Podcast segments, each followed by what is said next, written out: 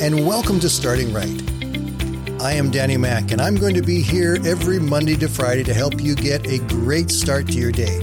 So grab your cup of coffee, sit back, and relax for the next five minutes as I help you start your day by starting right.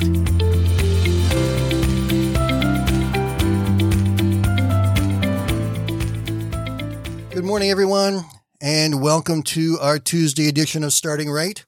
I know that most of you are aware that on Tuesdays we talk about Christian music, sometimes talking about the hymns, often talking about some of the more current music, and we're going to do that again today.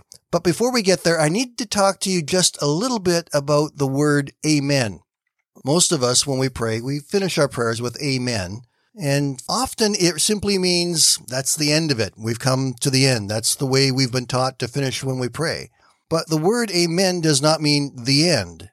It literally means so be it or may it come to pass. So the word itself involves faith. It involves our expectation. It involves our belief that God is going to move upon those things we've just prayed about. It's a much more powerful word than simply the end. So when you pray and you finish your prayer with amen, you are stating, so be it, Lord. May this come to pass, Lord. There is faith and trust in God that is all wrapped up into the word Amen. In Nehemiah chapter 8, verses 5 and 6, it tells us that Ezra stood on a platform in full view of all the people of Israel. And when they saw him open the book of the law, they all rose to their feet. Then Ezra praised the Lord, the great God, and all of the people chanted, Amen, Amen, as they lifted their hands, and they bowed down and worshiped the Lord with their faces to the ground. So what's happening here is that Ezra praised the Lord and worshiped him and called him the great God. And when the people chanted Amen, Amen, they were in full agreement with him. They were saying, so be it. God is great. He is good. He is powerful. And may everything that has been read and that God has declared in his word come to pass. That's what they were saying when they said Amen. And then it says they bowed down and they worshiped God. The song we're going to look at today was written by one of the true influencers of modern Christian music. He had a music ministry that lasted over 50 years. We talked about another one of his songs early on, but he's had such an influence on where we are today in Christian music in the church. You can't just talk once about him. You have to keep going back to him. His name is Andraé Crouch. In 2011, he wrote a song, Let the Church Say Amen. For over 60 weeks, this song sat at number one in the gospel music charts and had a tremendous impact and influence on Christian music.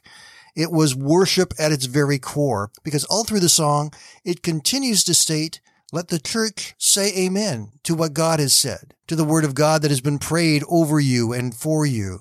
Let the church rise up and say, so be it. May it come to pass as it has been spoken.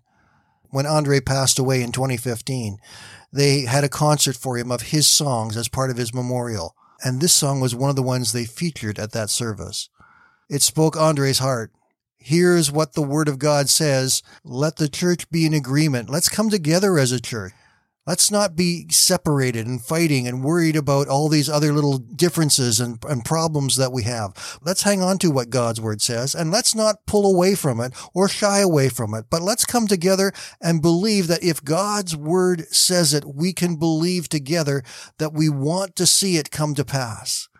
We want God to move and to do what he has said that he will do. We need him to touch our lives. We need him to encourage us. We need him to guide us and to help us, to heal us, to lift us up and to strengthen us.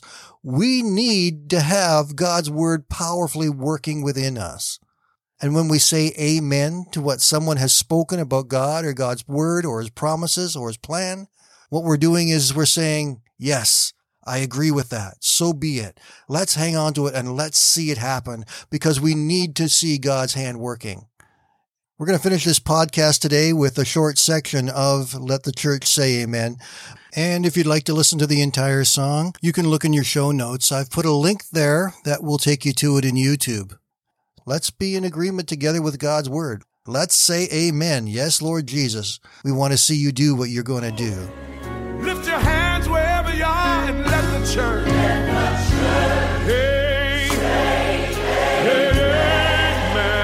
Say, amen. let the church, say, God has spoken. Hallelujah. Let the church, say. All we needed was a word.